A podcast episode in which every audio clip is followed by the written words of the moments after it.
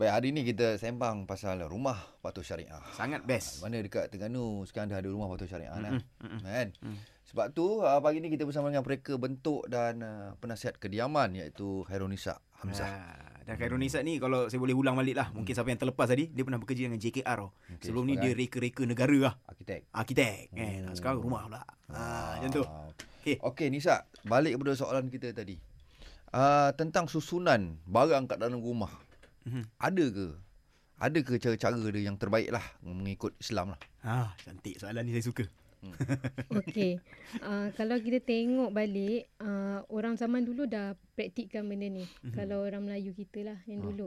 Dia buat apa? kerana rumah tradisi dulu, dia sangat menjaga kepada uh, aurat. Uh, lepas tu, uh, kalau tetamu datang pun dia ada dulu uh, ruang untuk public. Mm-mm-mm. Lepas tu ada semi public. Mm-mm. Lepas tu baru ada private. Mm. Okey, maksudnya mula-mula masuk tu ada serambi.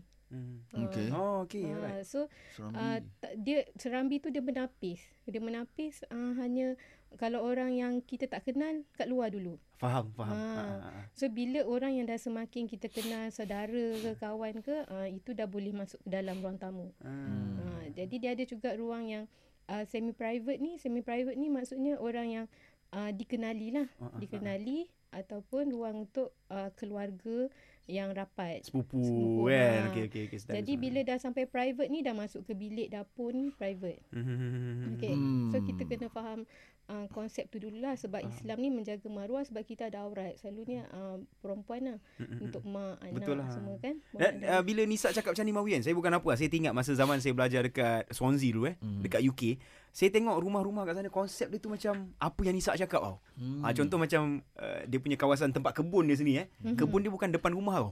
Tapi Hmm. belakang rumah. belakang rumah. Macam sekarang kalau kita tengok kat Malaysia kan kebun depan rumah kan nak tunjuk kat orang. Oh taman lah. Ah, aku taman. ada bunga raya lah apa semua. Kan. bunga, ah. Tapi Dekat yang suka belakang. berka- berkebun ni selalu mak-mak kita kan. Eh. Ah, dia akan buat dekat belakang rumah. Orang Swansea tunjuk kat siapa? Tak ada tunjuk kat siapa lah. Dia buat sendiri, tak tahu. sikit dia lah. Ah, ah Wah, ya, ya, orang betul. Swansea ni tak riak punya.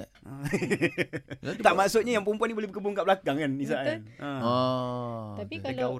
Kalau dari segi seni bina pun kita sebenarnya tak digalakkan untuk menunjuk-nunjuk. Ah, Ah, Oh.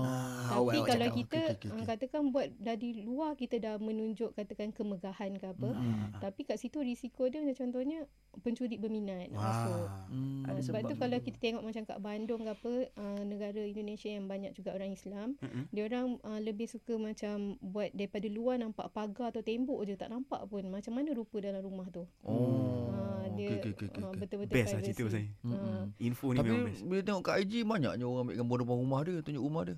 Kan? Macam tu mana? orang kita Oh gitu kan. orang kita